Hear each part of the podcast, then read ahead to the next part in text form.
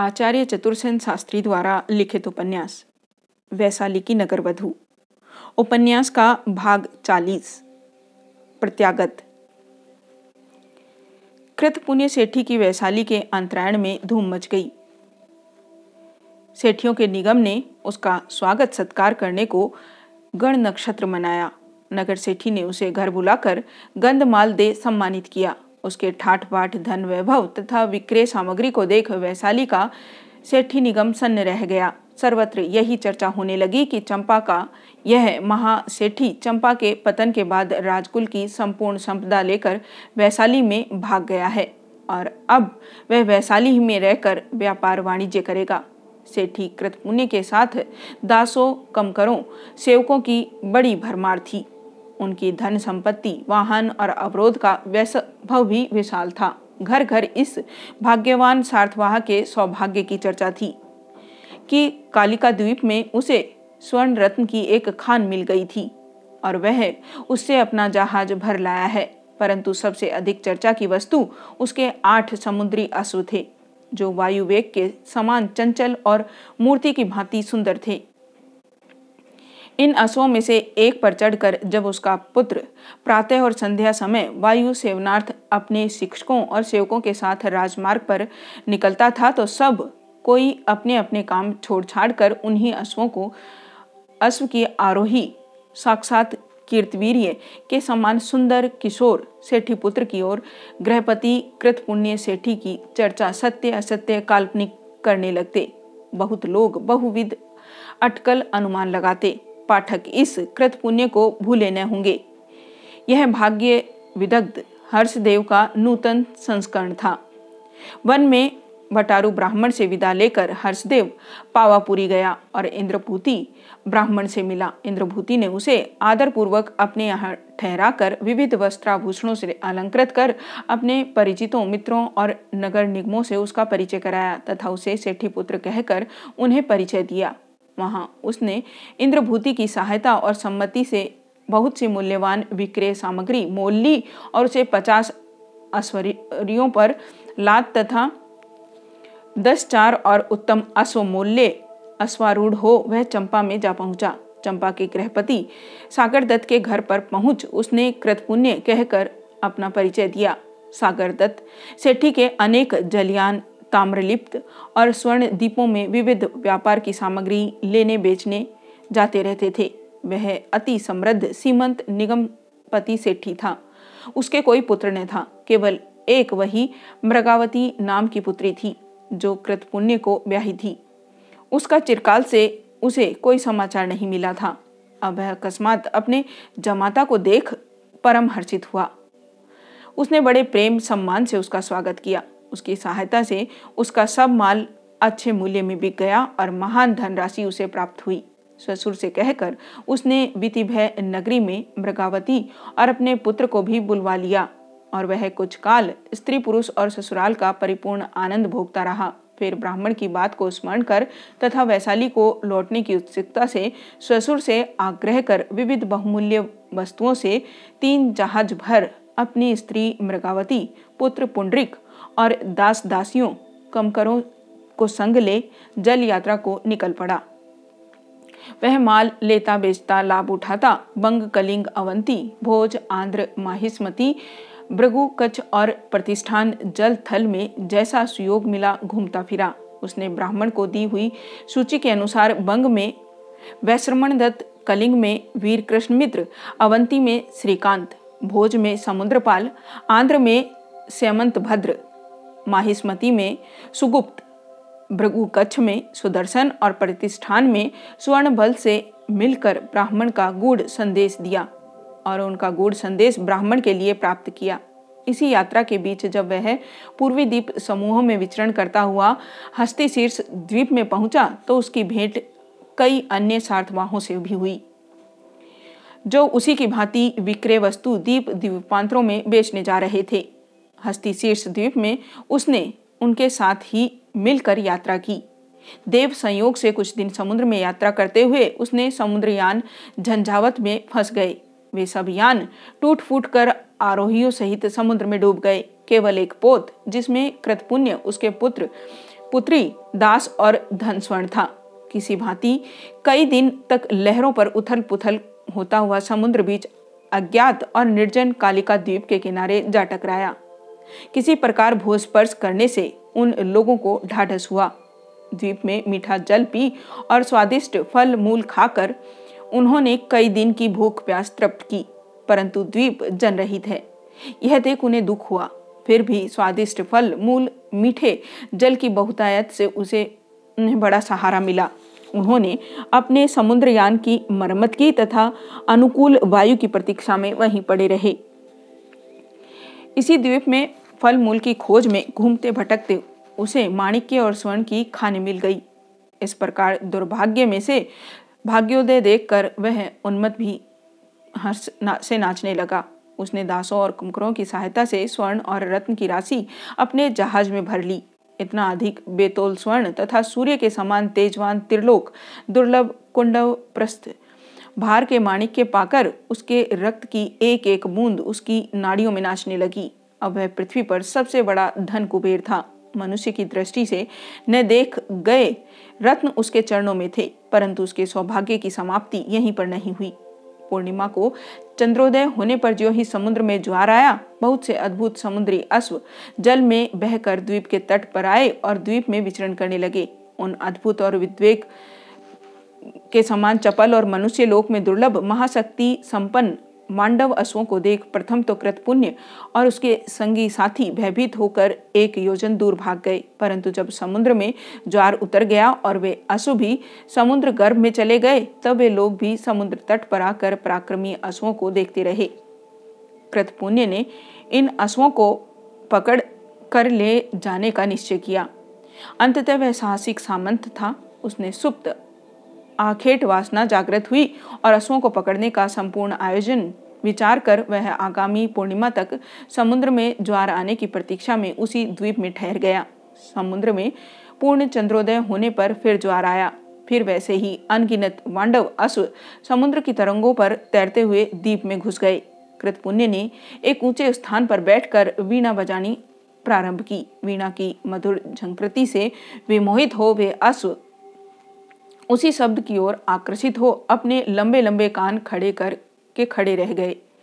तब कृतपुण्य के संकेत से उसके दासों ने उन्हें विविध सुगंध द्रव्य सुंघाए, विविध स्वादिष्ट मधुर खाद्य पेय खाने को दिए। इस प्रकार वीणा की ध्वनि से विमोहित तथा विविध गंध खाद्य पेय से लुब्ध हो वे अश्व उन मनुष्यों से परिचित की भांति बारंबार मुँह उठाकर खाद्य पेय मांगने तथा खड़े खड़े कनौतियाँ काटने लगे। समुद्र के पीछे लौटने का भी उन्हें भान ही न रहा। ज्वार उतर गया तो कृतपुण्य के दासों ने उन्हें युक्ति से, दृढ़ बंधन से बाँध लिया तथा जलयान पर चढ़ा लिया। इस अद्भुत और अतर्कित रीति से देव, मनुष्य, दुर्लभ मांडव असु और अमोघ रत्न निधि इस अक्षय द्वीप से लेकर कृतपुण्य ने अनुकूल वायु देख, जल, ईंधन और फल, मूल आदि भरकर प्रस्थान किया तथा देश देश में होता हुआ वह भृगु कच्छ पहुँचा। भृगु कच्छ में उसने कहा, बहुत सा माल विक्रय किया तथा स्थल मार्ग से सार्थवाह ले चला। इस समय उसका सार्थवाह एक चतुरंगनी सेना की भांति था। भृगु कच्छ में ठहर कर उसने चतुर गुणी और शास्त्रज्ञ अश्वपालों तथा अश्व मर्दकों को नियुक्त किया, जिन्होंने अश्वों के मुँह, कान, बाँध वल्कू चढ़ा, तंग, खींच, चाबुक और वेत्र की मार मार कर विविध भांति आज्ञा पालन और चाल चलने की शिक्षा दी। इस प्रकार शिक्षण प्राप्त कर और बहुमूल्य रत्नाभरणों से सुसज्जित होकर जब ये अश्व लोगों की दृष्टि में पड़े, तब सब उन्हें देखते ही रह गए। इस प्रकार भाग्य की नीति में विक्षिप्तावस्था में वैशाली को त्यागने के सात वर्ष पश्चात हर्षदेव ने महासेठी सार्थवाह कृतपुण्य के रूप में वहाँ प्रवेश किया और उत्तरायण में सहस्त्र स्वर्ण शिखरों वाला श्वेत मरमर का हर में बनवा दास दासियों कम कमकरों, लेखकों, कर्णिकों, दंडधरों, द्वारपालों, रक्षकों से सेवित हो, देखते ही देखते सर्व पूजित हो, वह वहाँ निवास करने लगा और अपनी दिनचर्या से ऐश्वर्य चमत्कार दिखा दिखाकर नगर, नागर और जनपद को चमत्कृत करने लगा। तो कुछ दिन तक तो लोग सब कुछ भूलकर से ठीक कृत पुण्य की ही चर्चा वैशाली में घर घर करने लगे। वैशाली में मगध महामात्य वैशाली के जनपद में इस बार फिर भूकंप हुआ। वैशाली के महान राजमार्ग पर एक दीर्घकाय ब्राह्मण पाँव प्यादा धीर मंथर गति से संथागार की ओर बढ़ रहा था। उसके पाँव नंगे और धूली धूसरित थे।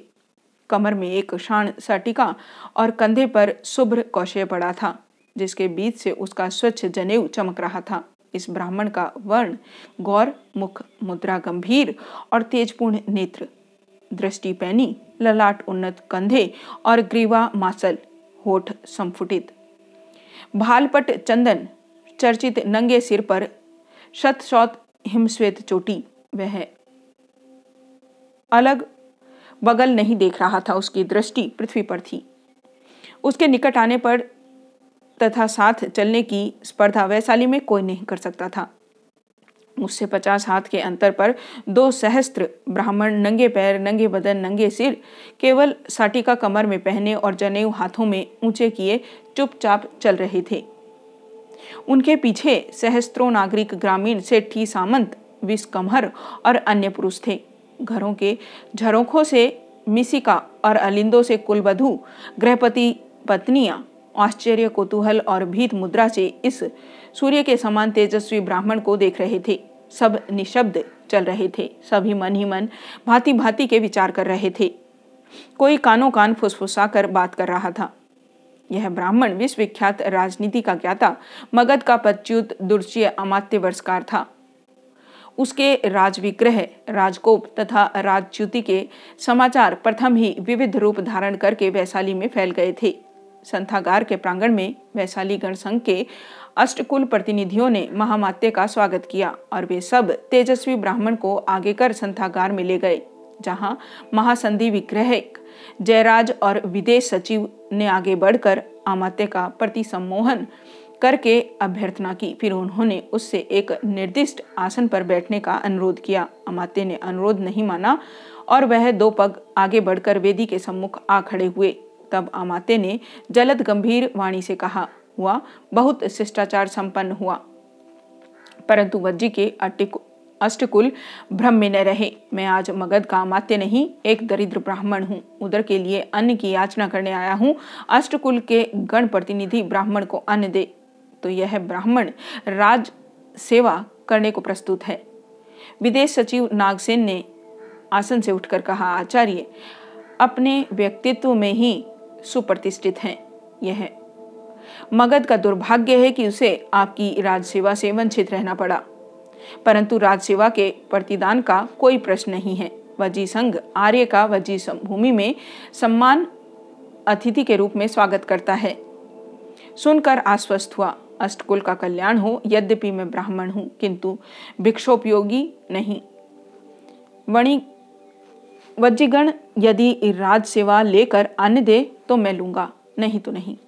यह आर्य का गौरव है, परंतु आर्य यह भली भांति जानते हैं कि वज्जी शासन में मात्र आठ कुल के प्रतिनिधि ही सक्रिय रह सकते हैं।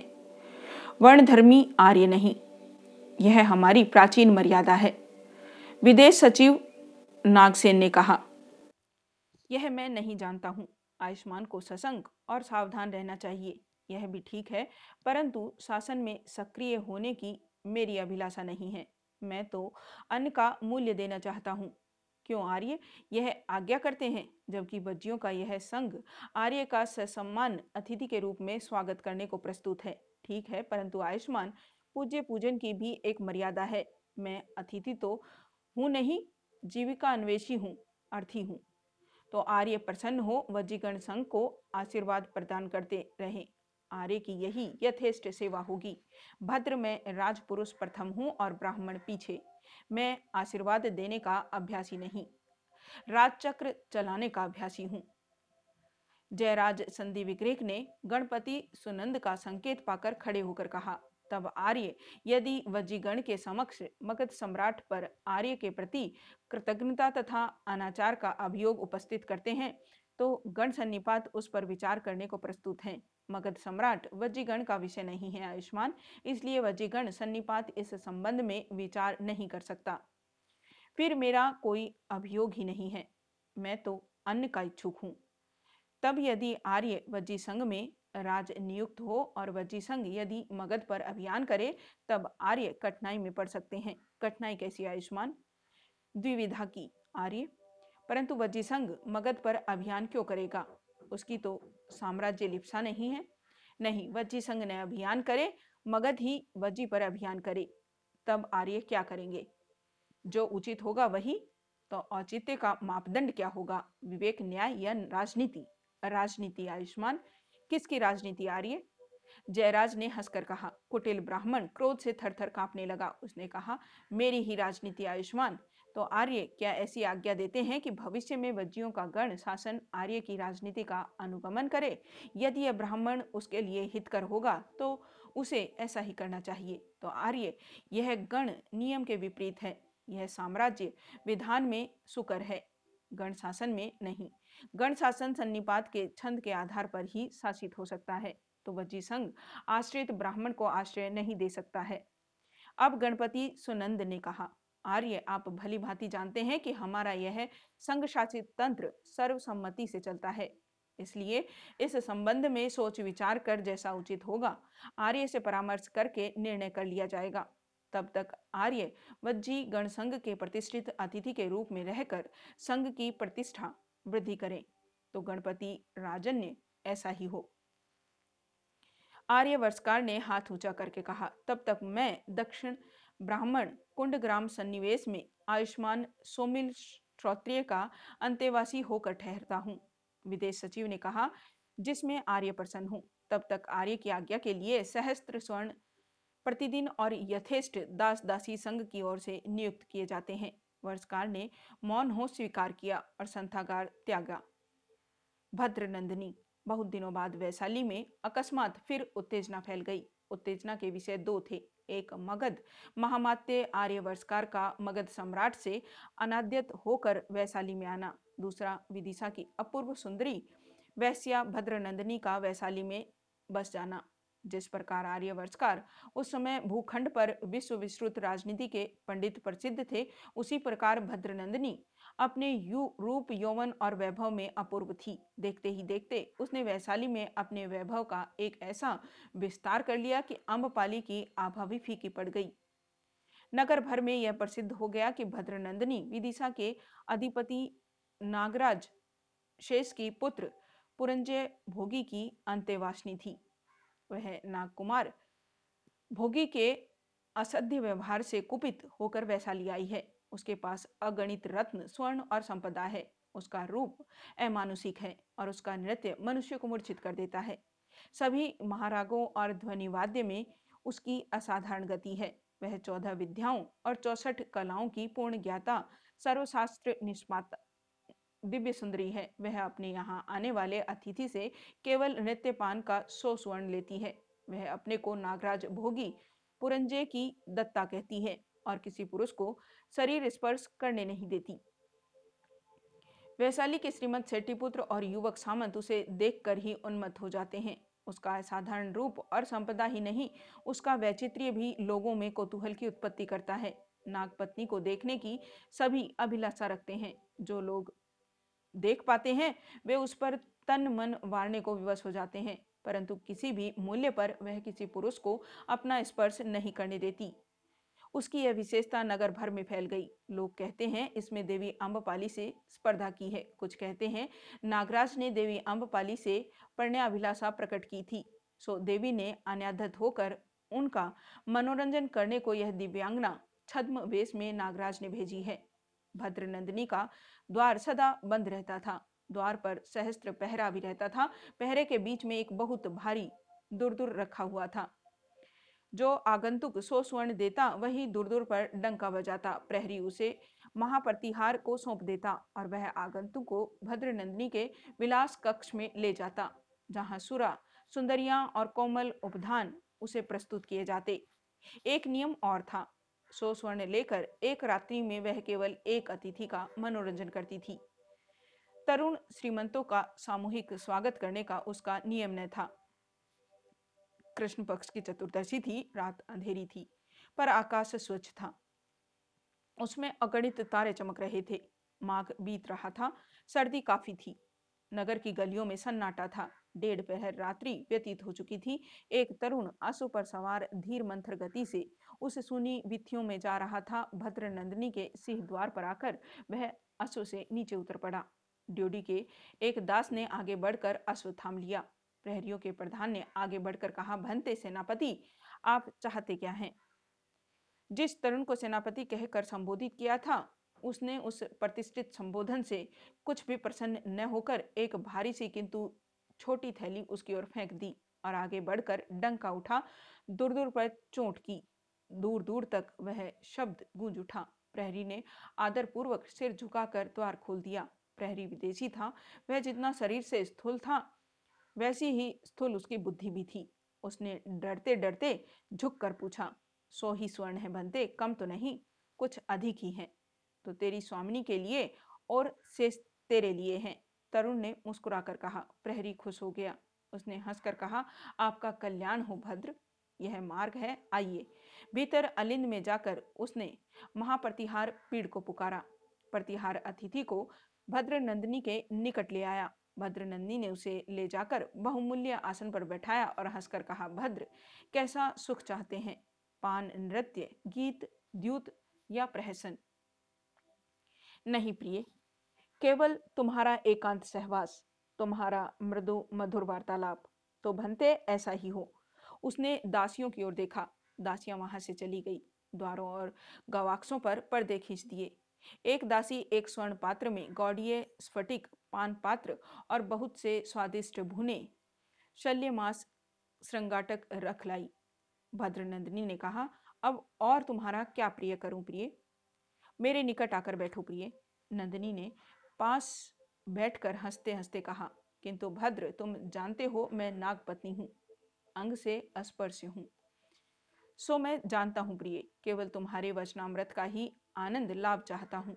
नंदिनी ने मध्य पात्र में सुवासित गौड़िए उड़ेलते हुए पूछा, किंतु भद्र, यह मुझे किस महाभाग के सत्कार का सौभाग्य प्राप्त हो रहा है? वैशाली के एक गण नागरिक का भद्रे, वैशाली में ऐसे कितने नगण्य नागरिक हैं प्रिय, जो एक वीरांगना से केवल वाग विलास करने का शुल्क सौ स्वर्ण दे सकते हैं। यह तो भद्रे गणिका अध्यक्ष संभवतः बता सके, परंतु उसके पास भी आगंतुकों का हिसाब किताब तो न होगा। जाने दो प्रिय, किंतु इस प्रिय दर्शन नगण्य नागरिक का नाम क्या है? विदिशा की सर्वश्रेष्ठ सुंदरी आज के शुभ मुहूर्त में उसका जो भी नाम निर्धारित करे, वही। उस नाम को वैशाली का गणपद स्वीकार कर लेगा। न करे उसकी क्या चिंता? किंतु विदिशा की सुंदरी के आवास के भीतर तो उसी नाम का डंका बजेगा। नंदिनी ने हंसकर मध्यपात्र युवक के हाथ में दे दिया और हँसते हुए कहा, समझ गई प्रिय, आज छद्म नाम धारण करना चाहते हैं। किंतु इसका कारण? यदि यही सत्य है तो छद्म नाम धारण करने का कारण भी ऐसा नाम धारण करने वाला भली भांति जानता है। उसने मद्य पीते हुए कहा, ओह तो मित्र, तुम मेरे कोरे तार्किक ही नहीं हो। नहीं प्रिय, मैं तुम्हारा आतुर प्रेमी भी हूँ। उसने खाली पात्र देते हुए कहा, नंदिनी ज़ोर से हंसती और पात्र फिर से भरते हुए बोली, सत्य है मित्र, तुम्हारे प्रेम का सब रहस्य तुम्हारी आँखों और सतर्क वाणी में दिख रहा है। उसने दूसरा चषक बढ़ाया चषक लेकर हँसते हुए युवक ने कहा, इसी से प्रिय, तुम चषक पर चषक देकर मेरे नेत्रों का रहस्य और वाणी की सतर्कता को धो, बहाना चाहती हो। नहीं भद्र, मेरी यह सामर्थ्य नहीं, परंतु गणिका के आवास में आकर भी पान करने में इतना सावधान पुरुष वैशाली में ही देखा, मगध में नहीं देखा प्रिय। उसने गटागट पीकर चषक नंदिनी को दिया। नंदिनी विचलित हुई। रिक्त चषक लेकर क्षण भर उसने युवक की ओर घूर कर देखा। युवक ने हंसकर कहा, यदि कुछ असंयत हो उठा, हो तो यह तुम्हारे मध्य का दोष है। किंतु क्या तुम्हें मैंने असंतुष्ट कर दिया भद्रे। नहीं भद्र, किंतु मैं मगध कभी नहीं गई। ओह तो निश्चय ही मुझे भ्रम हुआ। नीचे तुम्हारे प्रहरियों के नोकधार सिर स्त्रैण मागध वस्त्रों को समान थीस लिए। उसने मुस्कुराकर तीखी दृष्टि से युवती को देखा। युवती क्षण भर को चंचल हुई, फिर हंसती हुई बोली हाँ उनमें एक दो मागध हैं, किंतु बीच ही में उस युवक ने हँसते हुए कहा, समझ गया प्रिय उन्हीं में से किसी एक ने राजगृह के चतुर शिल्पी का बना यह कुंडल तुम्हें भेंट किया होगा। नंदिनी के होठ सूख गए। हठात उसके दोनों हाथ अपने कानों में लटकते हुए हीरे के बहुमूल्य कुंडलों की ओर चल गए। उसने हाथों से कुंडल ढाप लिए। युवक ठठाकर हंस पड़ा। हाथ बढ़ाकर उसने मध्य पात्र उठाकर आकंठ भरा और नंदिनी की ओर बढ़ाकर कहा, पियो प्रिय, इस नगण्य नागरिक के लिए एक चसक नंदिनी हंस दी पात्र हाथ में लेकर उसने युवक पर बंकिम कटाक्षपात किया। फिर कहा, बड़े धूर्त हो, भद्र, और मध्य पी गई। युवक ने हाथ बढ़ाकर जूठा पात्र लेते हुए कहा आप्यायित हुआ प्रिय। क्या गाली खाकर नहीं पान देकर? नंदनी ने दूसरा चषक लेकर उसमें मध्य भरा और युवक की ओर बढ़ाकर कहा, अब और भी अप्यायित हो, प्रिय। नागपत्नी की आज्ञा सिरोधार्य। उसने पात्र पीकर कहा तो प्रिय, अब मैं चला। किंतु क्या मैं तुम्हारा और प्रिय नहीं कर सकती? क्यों नहीं प्रिय? इस चिरदास को स्मरण रखना। युवक उठ खड़ा हुआ। नंदिनी ने तांबुल दान किया गंधलेप किया और उसके उत्तरीय के छोर को पकड़कर कहा कि फिर कब आओगे भद्र? किसी भी दिन। नाग दर्शन करने। युवक हंसकर चल दिया। नंदिनी अवाक खड़ी रह गई। युवक ने बाहर आ, दास को एक स्वर्ण दिया। और वह आँसू पर सवार हो तेज़ी से चल दिया। नंदिनी गवाक्स में से उसका जाना देखती रही। वह कुछ देर चुपचाप सोचती रही, फिर उसने दासी को बुलाकर कहा, मैं अभी नंदन साहा को देखना चाहती हूँ। किंतु भद्रे, रात तीन पहर बीत रही है। नंदन साहू को उसके घर जाकर इस समय जगाने में बहुत खटपट होगी। नहीं नहीं, तू पुष्करणी तीर पर जाकर वही गीत गा, जो तूने सीखा है। साहू के घर के पीछे गवाक्स है। वही वह सोता है। तेरा गीत सुनते ही वह यहाँ आएगा और कुछ कहना ही नहीं होगा। किंतु भद्रे, यदि प्रहरी पकड़ ले तो कहना, भिखारिणी हूँ, भिक्षा दो। इच्छा हो तो वे भी गीत सुने। दासी ने फिर कुछ नहीं कहा। वह चुपचाप गुप्त द्वार से बाहर चली गई। नंदिनी ने अपने भीतर कक्ष में जा यत्न से एक भोजपत्र पर कुछ पंक्तियाँ लिखी। उसे मोड़कर उस पर गीली मिट्टी की मोहर कर दी। फिर वह चिंतित होकर साहू के आने की प्रतीक्षा करने लगी, नंदन साहू। वैशाली के अंतरायण में नंदन साहू की हट खूब प्रसिद्ध थी। उसके हट में जीवन सामग्री की सभी जींस बिक्री होती थी। हल्दी मिर्च, लहसुन से लेकर अंतपुर को सुरभित करने योग्य दासियों तक का क्रय विक्रय होता था। प्रातः सूर्योदय से लेकर रात के दोपहर तक उसकी दुकान पर ग्राहकों की आवाजाही रहती थी। बढ़िया और काम लायक सौदों की बिक्री का समय रात्रि का पिछला पहर ही होता था। उसकी विस्तृत दुकान में अनेक जिन्स अव्यवस्थित रूप से भरी रहती थी। उनकी कभी सफ़ाई न होती थी। रात को एक दीपक हट में जलता रहता था, जिसकी पीली और धीमी ज्योति में हट की सभी वस्तुएँ कांपती हुई सी प्रतीत होती थी। हट हट का स्वामी हट का सारा सामान बहुत अशुभ और विभत्स सा लगता था, परंतु गर्जू ग्राहक फिर भी यहाँ आते ही थे। एक पण में सात मसाले लेकर सौ दम तक के संभ्रांत ग्राहक वहाँ बने ही रहते थे। इस हट में भरी हुई असख्य निर्जीव वस्तुओं में चार सजी वस्तु थी। चारों में एक स्वयं गृहपति नंदन साहू, दूसरी उसकी पत्नी भद्रा, तीसरी बेटी सुभा और चौथा पुत्र दामक। शाह की आय साठ को पार कर चुकी थी। गंजे सिर पर गिनती के दो चार बाल खड़े रहते थे। संभव है उसने जीवन भर पेट भर कर भोजन नहीं किया था। उसी से उसका शरीर एक प्रकार से कंकाल मात्र था। वह कमर में एक मैली, धोती लपेटे प्रातःकाल से आधी रात तक अपने थड़े पर बैठा बैठा तोतला रहता था। कभी वह रोगी नहीं हुआ, कभी अपने आसन से अनुपस्थित नहीं हुआ, कभी किसी पर क्रोध नहीं किया। वह सबसे हंसकर बोलता, सावधानी से सौदा बेचता और कमाई के पणों को गिन गिन कर सहेजता। यही उसके जीवन का नित्य कर्म था। वह मितभाषी को पूरा था और बात का धनी भी। वह छोटे बड़े सब की आवश्यकताएँ पूरी किया करता। इसी से वैशाली में सब कोई नंदन साहू के नाम से परिचित थे। परंतु इन सब व्यवसायों के अतिरिक्त उसका और भी गूढ़ एक व्यवसाय था जिसे कोई नहीं जानता था। दक्षिण ब्राह्मण कुंडपुर। सन्निवस। वैशाली नगर का बड़ा भारी विस्तार था। उसके अंतरायण में तीन सन्निवेश थे। जो अनुक्रम से उत्तम मध्यम और कनिष्ठ के नाम से विख्यात थे। उत्तम सन्निवेश में स्वर्ण कलश वाले सात सहस्त्र हर्म्य थे। यहाँ केवल सेठी गृहपति और निगमों का आवास था। मध्यम सन्निवेश में चौदह सहस्त्र चांदी के कलश वाली पक्की अट्टालिकाएँ थी। इनमें विविध व्यापार करने वाले महाजन और मध्यम वित्त के श्रेणिक जन रहते थे। तीसरे कनिष्ठ सन्निवेश में तांबे के कलश कंगूर वाले 21 सहस्त्र घर थे, जहाँ वैशाली के अन्य पौर नागरिक उपजीवी जन रहते थे। इस अंतरायण की सिवा वैशाली के उत्तर पूर्व में दो उपनगर और थे।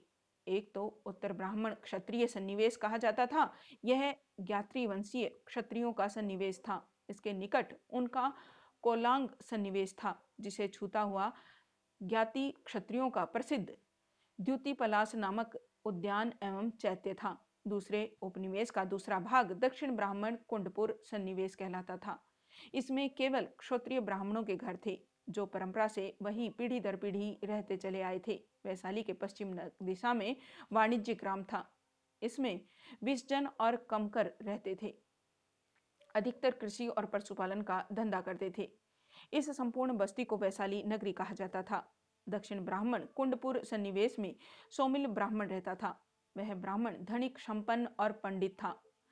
ऋगादि चारों वेदों का सांगोपांग ज्ञाता और ब्राह्मण कार्य में निपुण था। बहुत से सेठीजन और राजा उसके शिष्य थे। बहुत से बटुक देश देशांतरों से आकर उसके निकट विद्यार्जन करते थे। वह विख्यात काम्पिल्य शाखा का यजुर्वेदी ब्राह्मण था। वेदाध्यायियों से उसका घर भरा रहता था। उसके घर की सुख सारिकाएँ ऋग्वेद की ऋचाएँ उच्चारित करती थी। वे पद पद पर विद्यार्थियों के अशुद्ध पाठ का सुधार करती थी। उसका घर यज्ञ भूमि से निरंतर धुमायित रहता था। संपूर्ण दक्षिण ब्राह्मण कुंडपुर सन्निवेश में यह बात प्रसिद्ध थी कि क्षोत्रिय सोमिल के ऋषि कल्प पिता ऋषि भद्र के होमकालीन श्रम सीकर साक्षात वीणा धारिणी सरस्वती अपने हाथों से पहुँचती थी। क्षत्रिय सोमिल उषा काल ही में हवन करने बैठ जाते। दो दंड दिन चढ़े तक वे यज्ञ करते। बलि देते, फिर धुएँ से लाल हुई आँखों और पसीने से भरा शरीर लिए अध्यापन के लिए कुशासन पर बैठ जाते। वेद पाठी होने के साथ ही वे अपने युग के दिग्गज तार्किक भी थे।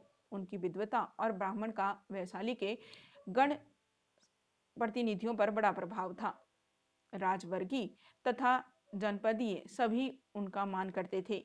इन्हीं सोमिल ब्राह्मण के यहाँ मगध के निर्वासित और पच्युत महामात्य कूटनीति के आगार आर्य वर्षकार थे। आतिथ्य ग्रहण कर निवास किया था। विज्ञापन के अनुसार लिच्छवी राजकीय विभाग से उनके लिए नित्य एक सहस्त्र स्वर्ण और आहार्य सामग्री आती। नगर के अन्य गणमान्य सेठी सामंत भी इस ब्राह्मण के सत्कार के लिए वस्त्र, फल, स्वर्ण पात्र निरंतर भेजते रहते।